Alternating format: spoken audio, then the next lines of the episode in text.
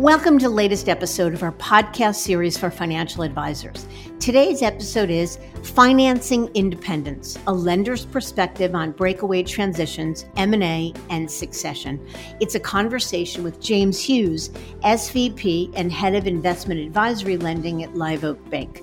I'm Mindy Diamond, and this is Mindy Diamond on Independence.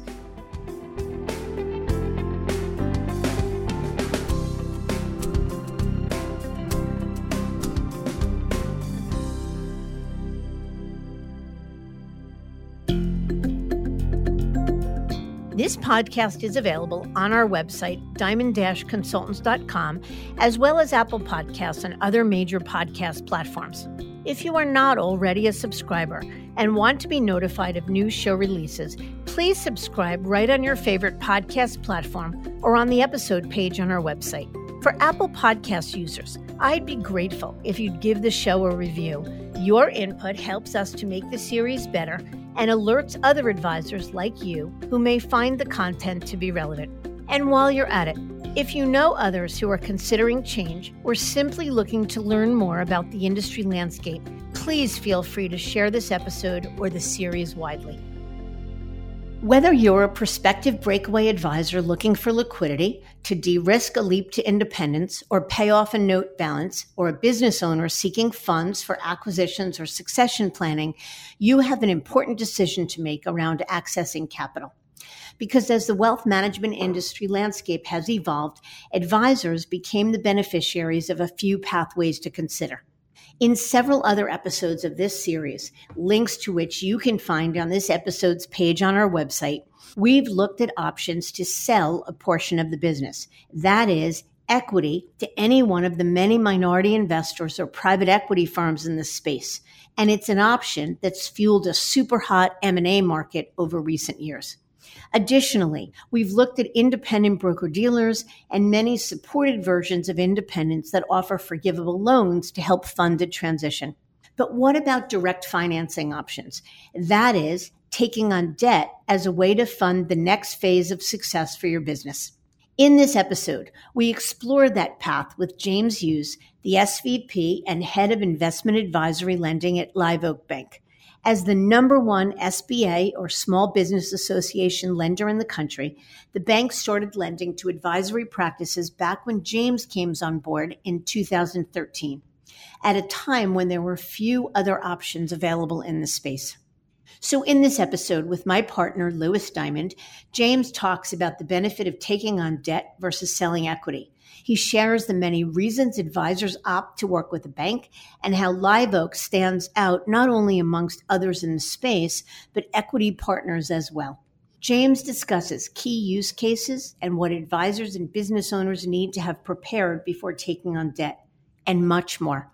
It's an important episode for both prospective and current business owners, so let's get to it.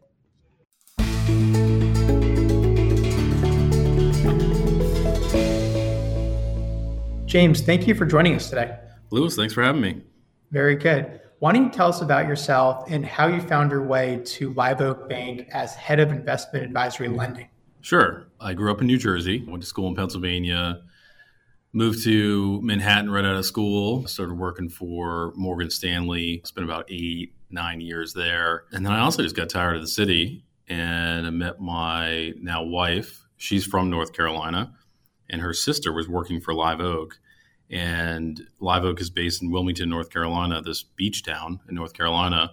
And when we were living in New York City, the beach sounded good. so I interviewed for a couple different roles at the bank and eventually got a job in 2013. And we moved down and we moved from Brooklyn to Wilmington, North Carolina. It was definitely a big change. My first role at the bank was actually in our secondary market, selling our loans to the secondary market. And I had my Series 7, and I think that's sort of where they needed help. They needed a, a sales trader there.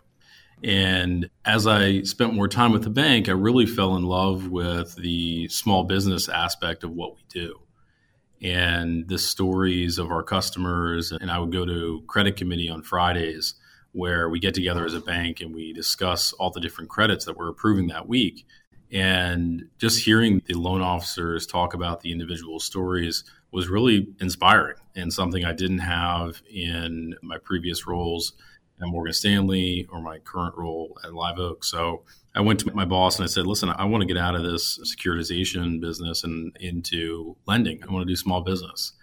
And they said, okay, well, I think that'll be a good fit, but you got to sort of start at the bottom.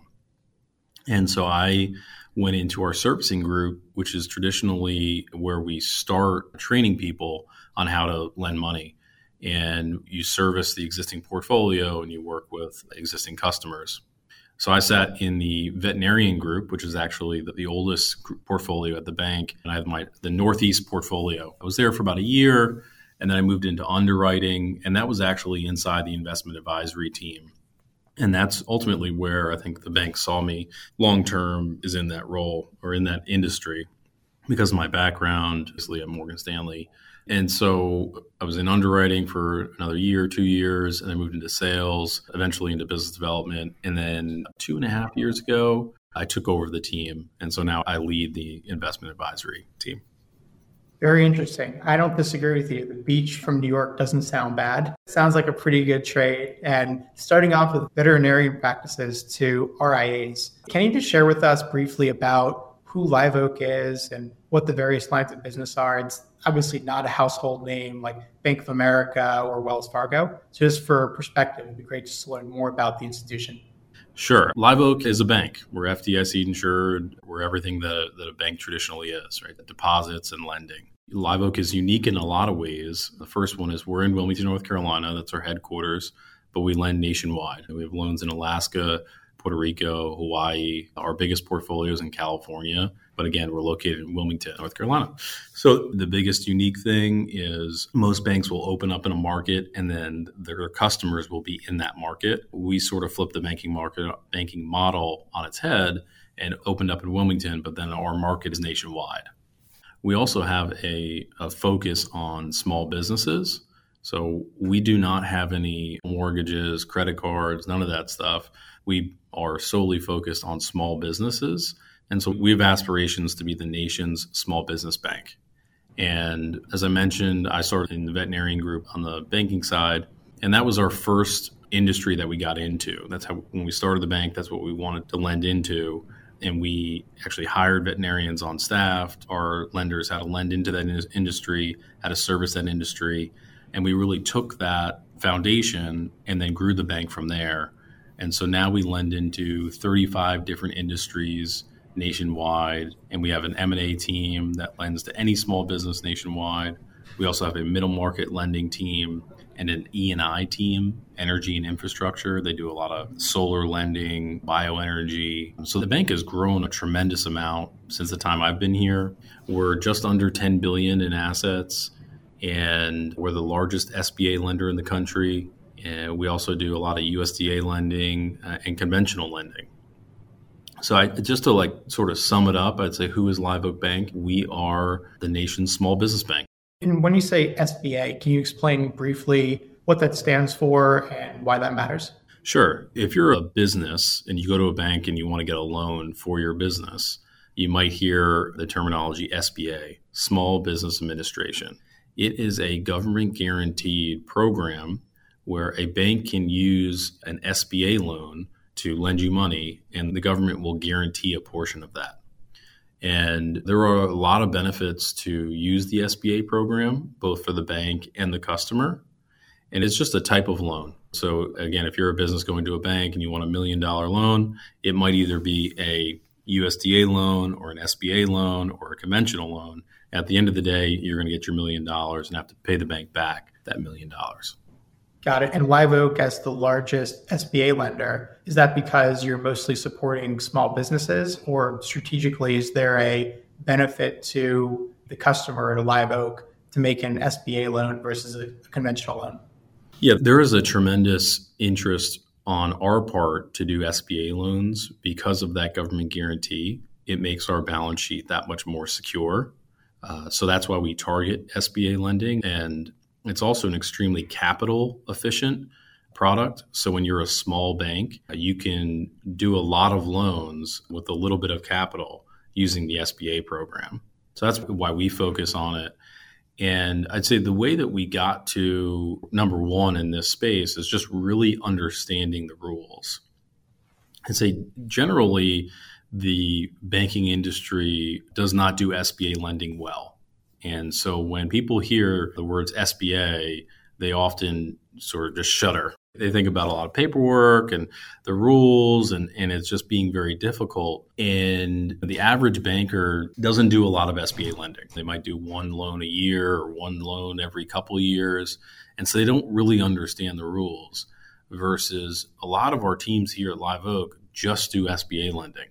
Because of that, they have a tremendous expertise in the SBA space and we can guide our customers accurately through all the rules and regulations. And that's how we've been able to create a name for ourselves and set ourselves apart from the Wells and the Bank of America and all these other larger banks that you would think would lend more dollars than us, just given that our size. We're still very small for, from a banking standpoint. Very interesting. I would agree. Got to have your specialty to, to stand out. So I actually really remember Live Oak coming into the RIA world. I think it goes back in 2013, 2014. So not a ton of time, but for the lifespan, I guess where the RIA channel is today versus where it was in 2013, very, very different. Can you explain what Live Oak saw in creating a registered investment advisor vertical back in 2013? Yeah, so, so it's a pretty funny story. Chip Mahan, our CEO and our founder, was on CNBC talking about small businesses in the United States. And I don't know who it was, but there was somebody in our industry that was on before him or on after him, and they were in the green room and they said, Hey, Chip, you're really missing the boat. Because at this time, we were probably only lending to veterinarians, maybe dentists, and pharmacists at the time. And they said, You're really missing the boat. You need to be looking at the registered investment advisory space, independent advisors. It is a very cash flow heavy business, but there's no collateral. So banks don't want to lend. And Chip left that meeting and called his team and said, We got to get into the space. Let's do some research. And so we ended up hiring, gentleman's name is Jason Carroll out of Charles Schwab. And it was either alongside that or before that that we actually hired David DeVoe to write a white paper for our board. So, anyway, it ended up getting approved. We got Jason in house to start the team, and we sort of took off from there. And you're absolutely right that the industry has changed a lot, and our team has changed a lot over the years to sort of answer the bell to what advisors are looking for in today's environment. So when we started, we did some breakaway financings. We were moving people out of wirehouses, forgivable note refis, working capital, start your business. And then we did some acquisition, some succession. We did some commercial real estate. And almost all of that was SBA. And now you cut to today, and it's a much more sophisticated offering. We still offer all of that stuff. So we will help you start your business if you're moving out of a wire, help you refinance that forgivable once you're independent, we'll do acquisition financing, succession financing. But actually, we've made a shift in, inside of our group where we're actually lending a lot more conventional dollars than SBA dollars. So last year it was like 85% of what we did was conventional versus 15% was SBA. And the reason for that is, is the deal structures have gotten a lot more complex. We're doing a lot more internal succession transactions. So Think of an employee buying equity for the first time or a minority partner maybe buying a little bit more interest. And then we were lending just larger dollar amounts. As the bank has gotten, we've gotten more comfortable with taking more risk. So, so we're doing larger facilities that the SBA can't handle. Last year, we did our largest loan ever at $82.5 million. It was an acquisition facility, which that alone is really unique to the market and we think is helping us stand out right now basically we're approving people for a set dollar amount and it works like a line of credit sort of. We get approved for 5 10 20 million dollars and then you can go out and use that line to acquire businesses. It's really unique and like i said it's sort of helping us stand out. But to go back to your original question i mean where we were in 2013 mainly doing sba lending to where we are today is quite different and the last thing I'll say, just say is, is so we've built a portfolio of 1.2 billion since uh, 2013, and we feel really confident in the industry. Our portfolio has performed phenomenally. We're very excited about continuing to be in the industry as a long term partner to all of our customers. Yeah, congratulations on that success. So, curious back in 2013, if you can recall, what were the options, the debt options or the bank options for an advisor or business owner who typically now would be a customer for you? So, let's say they were looking to acquire or looking to finance a forgivable note or some other capital need. What would they do? Yes. So when we started, there was very few options for advisors. So some broker dealers were lending, but no real local banks were lending to investment advisors. It was something they just did not touch. So for an acquisition, there was a lot of earnouts being done or seller financing being done, very minimal down payments in acquisitions. Any sort of internal succession or partner purchase was mainly done through seller financing. So there weren't a ton of options. And that's how we were able to come into the space and be successful. That's really how we've gotten into all these industries is we found industries that have had niches at the very least that no one else is really banking and we really insert ourselves there. So to answer your question, very little options. Yeah, I would agree with you. And one of the major enablers of the growth of the independent channel, I think, has been banks and capital providers like Live Oak that have provided amazing exit opportunities for founders so that deal structures are more compelling and advisors can think longer term and forego a lucrative short term deal because now there's many options for them to monetize their equity in the future. I think it's a testament to all the work your group did, which kind of paved the way for, unfortunately, competitors for you but also just help professionalize the RA channel, which we've talked about a lot on the show. Yeah, definitely. I completely agree. And I don't shy away from competition. I think competition is good. We know a lot of our competition. We go to all the same trade shows and we're friendly and we'll have dinner and drinks. So we know each other. And I think it's good to have competition. It means that we're providing, you got to have to raise your game, you got to sharpen your pencil, you got to provide better products to the customer. And I think when you get more competition in the space, the customer wins. So the advisor today seeking financing has a lot more options than the advisor back in 2013.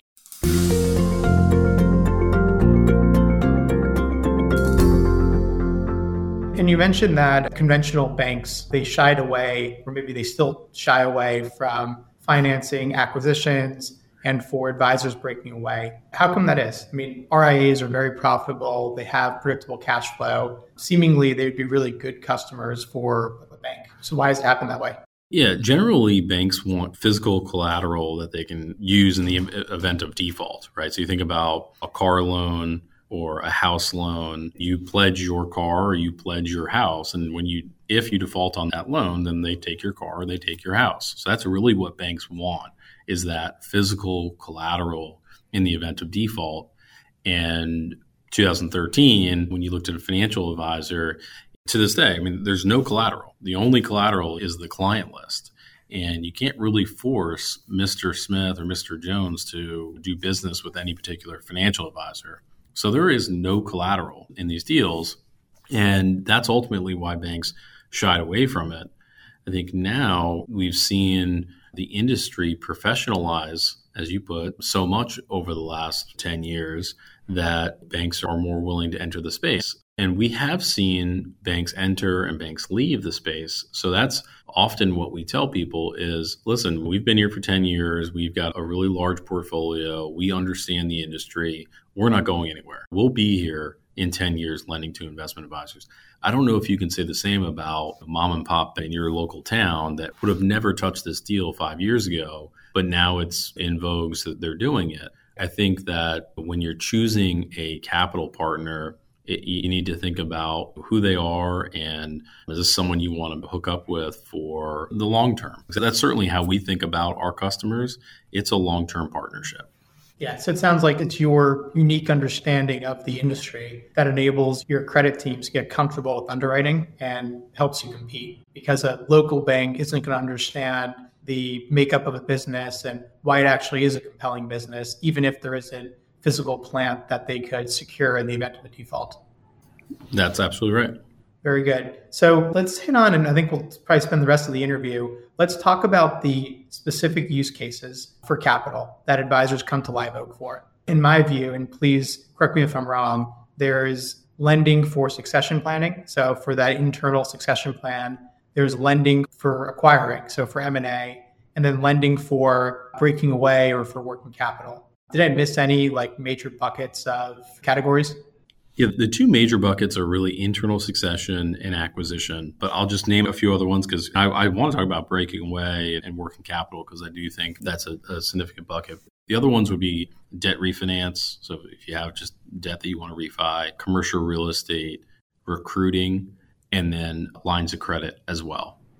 Perfect. So let's dive into some of the major ones. So let's start it off with succession. So I would assume what you mean by this is you have a non-owner advisor that's looking to buy out someone who's looking to retire or someone who's looking to distribute equity to the firm. And instead of just using the cash flow of the firm to finance the transaction or someone i would assume selling their home or having deep pockets themselves they come to live oak for a loan. So let's talk a little bit about succession and how you guys come in and assist your clients with internal succession planning yeah, this has been a product that certainly we're very proud of and we've tried to build over the years. And it's gotten to a point now where we feel like it is very executable, very marketable. So the majority of our loans here are 10 years. The individual doing the buying is our borrower. And then the founder does not need to personally guarantee and basically we will have the RIA provide some sort of provision where in the event of default that they'll buy the shares back from us because that's our collateral in the deal. So it is a very good product in that we don't need to have the founder personally guarantee. So if they're the ones doing the selling, they can have a liquidity event without having the liability. So it really is an arm's length transaction where they're not tied into the deal. It's solely the buyer that's tied in. Before Live Oak or before debt financing was in vogue for RIAs, how would someone looking to settle their next generation handle such a problem? Seller financing. And that was really the only game in town there. Meaning selling the business for X and I'm going to get paid from the cash flow of the business over the next five years. And th- that was how I'm going to get paid. Absolutely. Yep. Definitely seems better to get paid up front, but also more like a sale rather than just putting money from one pocket into the other. Absolutely. From the seller's standpoint, it's definitely a much different transaction. If you're selling 10% of your company to an employee, and when you do that, all you really have is a piece of paper where the distributions that would go to that person are they going to come back to you over a period of five to seven years, and then they're going to end up owning 10% of your company. That doesn't feel very good versus if you sell 10% of your company and you get a $1 million check or whatever it is, it feels more like a sale than how it probably felt beforehand. Right. I would agree. And on our website, it says that Live Oak helps to enable a move toward more sustainable firms. I think that makes sense, but what do you mean by this? Yeah, when the concept of a sustainable firm, and I don't know that we really coined that. I want to say that probably came from FP Transitions. We've done a lot of work with them over the years. And it's this concept where if you're a financial advisor, you start an independent RIA and you grow that business, you got 250 million in assets. And like everyone will, we will age. And so let's say you're 75 years old and you still own 100% of the equity. Well, that firm is probably not going to survive you something happens to you, you end up passing away. Hopefully, you have some sort of contingency plan in effect where maybe a local RIA will end up buying the clients from your estate and those customers will get taken care of. But that's not a very sustainable firm versus if you are a sole owner RIA and you are building out a team, you have some employees, you get equity in their hands, and now you're starting to transition as you start to age. And when you're ready to retire, they buy out your equity.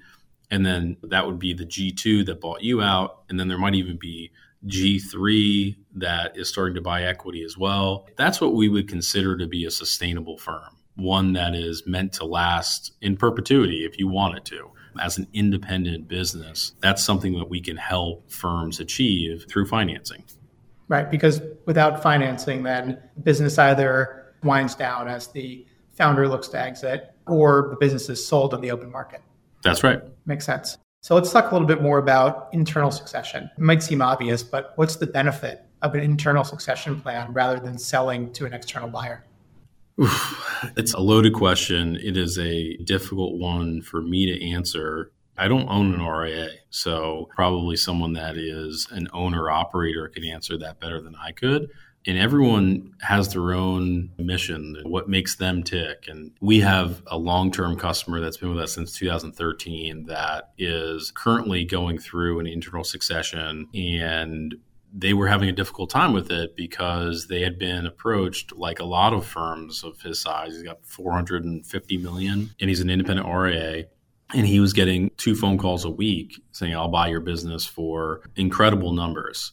And when we talked about the internal succession and how that would work, it's not quite as incredible. And so he was really having to spend some time with that and think about whether or not he wanted to sell internally or if you wanted to sell externally. So I'd say the benefits are probably the ability for your business to live on independently, you know, legacy, something that's bigger than you and can, can sort of live on. Also empowering your employees and a lot of these employees are family, right? I mean, it's people that you spend every day with for years and years and years. So by getting them equity, you give them the ability to have wealth creation you're going to improve their lives by giving them equity and hopefully growing the business. And then eventually they can sell their equity down the road. Those are probably the two benefits that come to mind for me. It is an incredibly difficult thing, though. And whenever I'm having a conversation with a majority owner thinking about this, we can help finance the internal succession, but we certainly can't make that decision for them. And, and it's a difficult one that I know a lot of people are struggling with because of the economics. Right. And talking about the economics, I know every deal's different. The fun part of owning an independent business is you get to set the price that you look to sell the business for. And there's millions of different variations of deal structures. But for a typical or standard deal structure for an internal sale, what does that structure look like? Obviously, valuation differs, but what percent is of the purchase price is the lender financing in debt through Live Oak? And then how long does it normally take for the proceeds to be paid? How does that work? Yeah, so, so our, our payback is over 10 years. It's either seven to 10 years. The majority of ours are over 10, though. And then we will finance up to 100% of the purchase price. So let's say someone's going to buy 5% of the company for $500,000. Then we will lend up to $500,000 the reason for us, and people have different opinions about us lending up to 100%. So some founders will say, well, I want my buyer to come up with some cash. And that's great. We would love to have our buyers bring in cash, and certainly we'll accept that. When we stood up the program originally, we wanted 10% cash into every single deal. But what we found was that a lot of the buyers were early 30s, had a young family, historically been W 2. They didn't have the ability to build a huge amount of liquidity on their personal balance sheet. So we were not able to do some transactions because we were requiring that. And since eliminating that requirement, it's just given us more flexibility. And we've been able to do more deals and help more people and do business with great firms. So that's the general structure. And then a question I get a lot is like, you know, what multiple could you finance?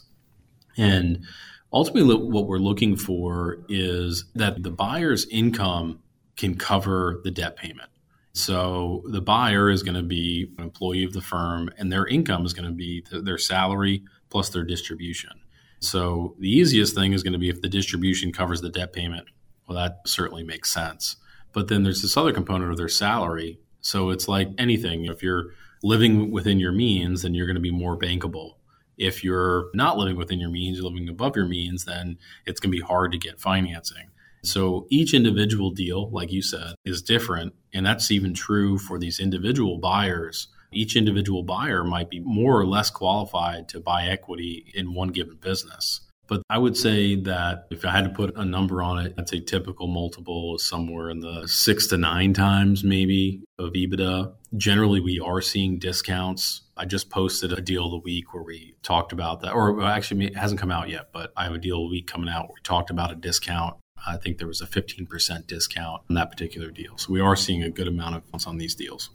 And is that normal? Because I would put that in the potential negative for an internal succession plan is typically we see that an internal deal is done at either a express discount the fair market value or simply because a market isn't developed and there's not a, an auction process for a business that an internal deal will naturally be at a lower multiple or a lower valuation than an external deal. So is it normally 15% discount, you'd say, or I don't know, you have a ballpark or just a hunch on how much of a discount an internal deal is to the market? Yeah, so every deal is different. So we've seen zero discount applied, we've seen a premium asked for, and we've seen steep discounts think it the internal succession you are right there isn't an open market for a minority stake in a business although i'm sure some of the m&a brokers might argue that point if we went to one of these investment banks and said hey we need to sell 10% of this ria could they find a buyer so i think that's one reason for providing the discount the other one i think is really these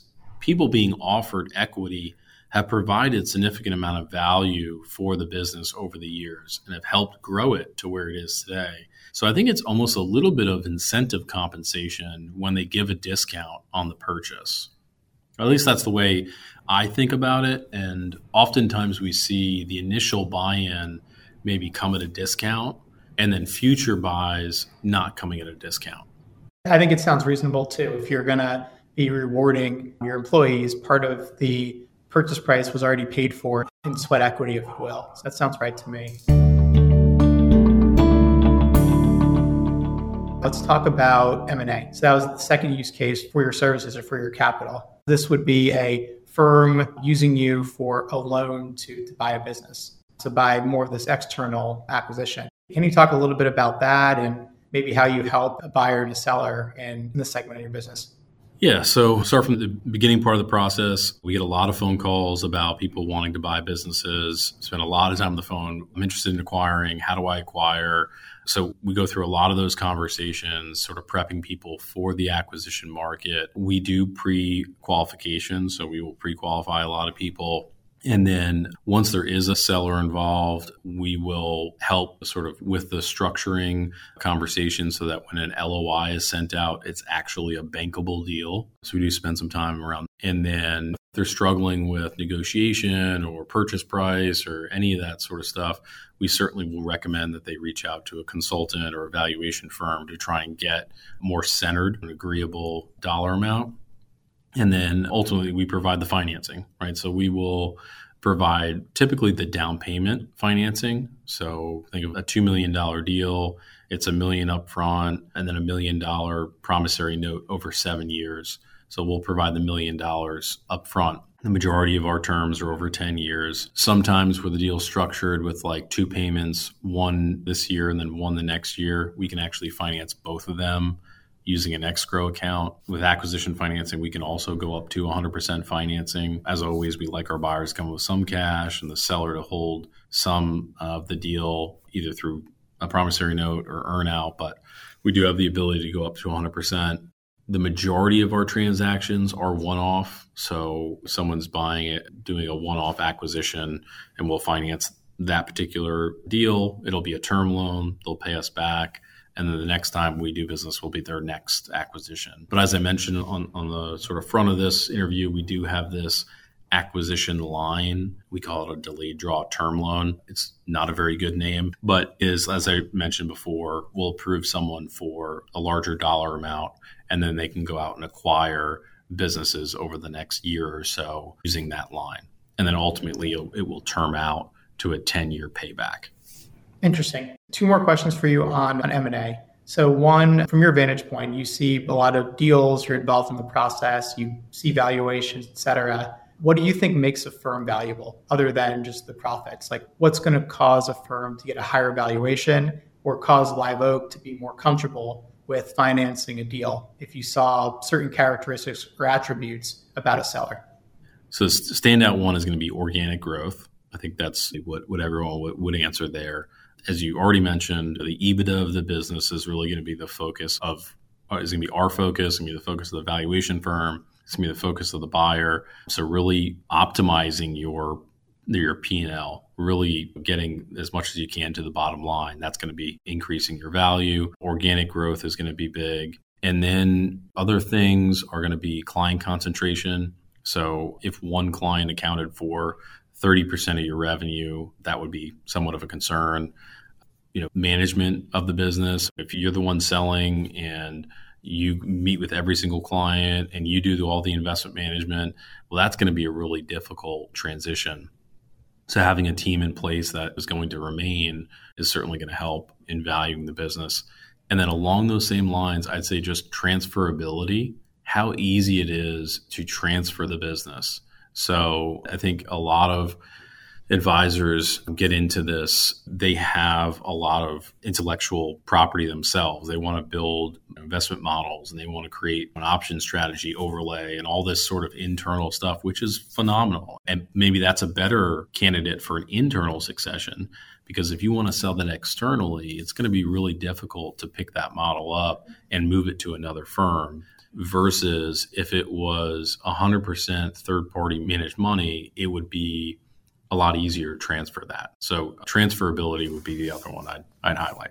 That's helpful. And how about your thoughts on this is probably more related to a seller, but the thought of financing, whether it's a capital need or an acquisition strategy or growth strategy via debt versus selling a portion of the business. So selling a minority segment of the business to fund the same sorts of projects. What's your thoughts on on deploying debt versus selling equity?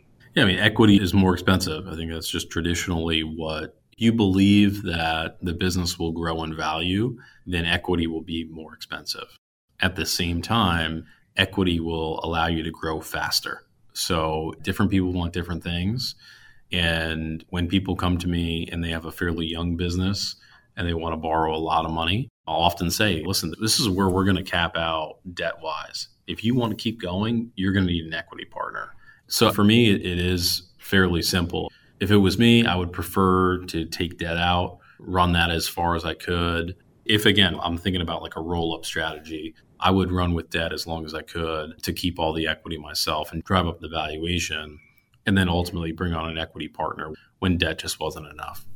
Right. And you said with equity, you can grow faster. You mean that an equity investor might be willing to deploy more capital, which gives you a larger facility to do deals? Is that what you're talking about? Yeah, that's right. I mean, we're a bank, right? So we sit inside the, the construct of the FDIC, and we have regulators that regulate how much we can lend to one firm. And so generally, we're lending more, no more than three times EBITDA. And that alone is a constraint. And versus if you have an equity partner that's willing to put cash in and will continue to put cash in, they might be taking more and more equity in the business, but debts, like I said, will only take you so far. And then when you put cash in, it'll allow you to continue to grow. Got it. Thank you for the clarification. And then let's talk about breakaway financing. So a lot of our listeners are either employed by a captive firm considering breaking away or might have some sort of capital need that isn't related to mergers and acquisitions. So let's talk a little bit about, about that. So first off, I know from experience that it is relatively hard for breakaway to tap the debt markets. Many solutions for forgivable notes, a number of buyers would buy equity, but very few banks would lend to the space. In large part, I think it's because of what you talked about, just not understanding the space, not having physical property to secure in the event of a default. But specific to the breakaway, why do you think it's hard for these folks to access capital? And how come Live Oak is comfortable with it? No, no, we are. I mean, I, we love that piece of our portfolio. So we've probably lent $120 million to startup breakaway firms. And it is difficult. I think over the years, we've relied on you on Louis and Mindy to help us understand where these individuals are breaking away from, what the contracts say, and are they inside a protocol, outside a protocol? What does that look like when they move? Have we do you have experience moving people outside of that type of firm before? Just really getting comfortable with the move. And then it comes down to the advisor, right? So talking to the advisor, who are your clients? How long have you known your clients? What do you think about making the move? How many people will move? We'll have them do a three year projection on their P&L And then we will be pretty conservative on that. So we'll say that they'll probably bring 80% of what they think they're going to bring. And that portfolio has been tremendously successful. I think the only place where we've ever seen hiccups has been where we've moved some advisors with a lot of institutional business, schools, hospitals, endowments, those sorts of things, where instead of an individual can just move by one signature. Some of these institutions might only be able to move if they go out for RFP. So that's something that for a breakaway we really pay attention to. So who are your clients and really trying to understand how easily they will move. And my last point would be experience is, is ultimately where we've found comfort, right? So over the years, we've moved people out of Merrill, Goldman, Morgan Stanley, JP Morgan, Truist. I'm sure I'm, I'm missing a few. And as we move them out of those firms, now we get, have, have a real comfort with moving people out of that firm. So the next time we get a phone call from that group, we'll feel more confident in doing so. How come it's difficult for a breakaway to just go to Chase or go to XYZ Community Bank? What's what's the blocking factor for them being able to work with the small business department of a bank versus Live Oak? Yeah, they probably just don't understand it. We are so embedded in the industry that we understand the, the nuances of wirehouse to independence and all the things that need to transpire and ACATing. And it, so I think you really need to be in the industry to understand that nuance. And I think it is the riskiest transaction that we do if you think about it. Like we would never lend an advisor with zero dollars in assets under management, anything. But every time we do a breakaway, that's exactly what we do. We'll lend sometimes millions of dollars to an advisor that has no assets so when you just say that out loud, it sounds pretty wild, but we know the industry well enough and we understand the mechanics that we can get comfortable with breakaway financing. Yeah, I would assume a normal bank would ask for tax returns and they won't understand that you're saying that you make this, but you don't have EBITDA and that you don't really know what's going to come over. And is it 80% that's coming or is it 100%? That makes sense. You have to have a deep understanding and appreciation of the space to really underwrite the risk. Yeah, and I, I, mean, I wouldn't credit you guys for helping us understand that too. I mean, it's you guys have been along the way with us and helping us understand that market, and obviously not just breakaway, but recruiting and M and A and all the stuff. So you've been a good partner to us and helping us educate our team. So we appreciate you guys. Terrific. Glad we could help. Last question for this kind of segment: What are the use cases of capital that advisors come to you? So it's, it's an advisor who's breaking away. Why would they tap Live Oak? The biggest one is going to be the forgivable note. Oftentimes is the biggest dollar amount. And then the other one would just be startup capital. So when you're going independent, right, you might have a leasehold deposit. You're going to have to buy computers, software is expensive. And then there might be a period of time where you have employees, but you don't have any revenue coming in. And so there's going to be a break even point where your expenses are X and your revenue hasn't caught up yet. So we will basically finance your break even point plus all of your one time startup costs, that being the leasehold deposit, furniture, carpet, artwork, all sorts of stuff to sort of get the business off the ground. And that we put that all into a general package. And sometimes it's relatively small, $200,000, $300,000, but we put together some pretty large breakaway packages in the past.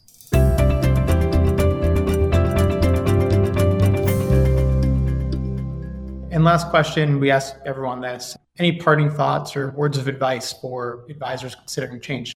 I would just say reach out to people like myself and Louis. There's no harm in having a conversation. I think I'll speak for myself, but you know, I, I want to be a resource to the industry. And I know Louis, you feel the same way. We want to have conversations with people out there. So if you're thinking about a change or you're just interested, you want to talk about the M&A market or what it would be like to be independent, understanding how these things work, reach out to us, give us a call. We'd be happy to set up time with you so that you better understand your options. Very good. James, this has been very interesting and learning about your the different ways you interface with the market is really a it's a primer for M&A, for internal succession, for breaking away. So thank you for sharing your story your insights and perspectives on the industry. And certainly, I'm sure you'd be happy to speak with anyone who's interested in your services. So thanks again. Absolutely. Thank you, Louis. I appreciate it.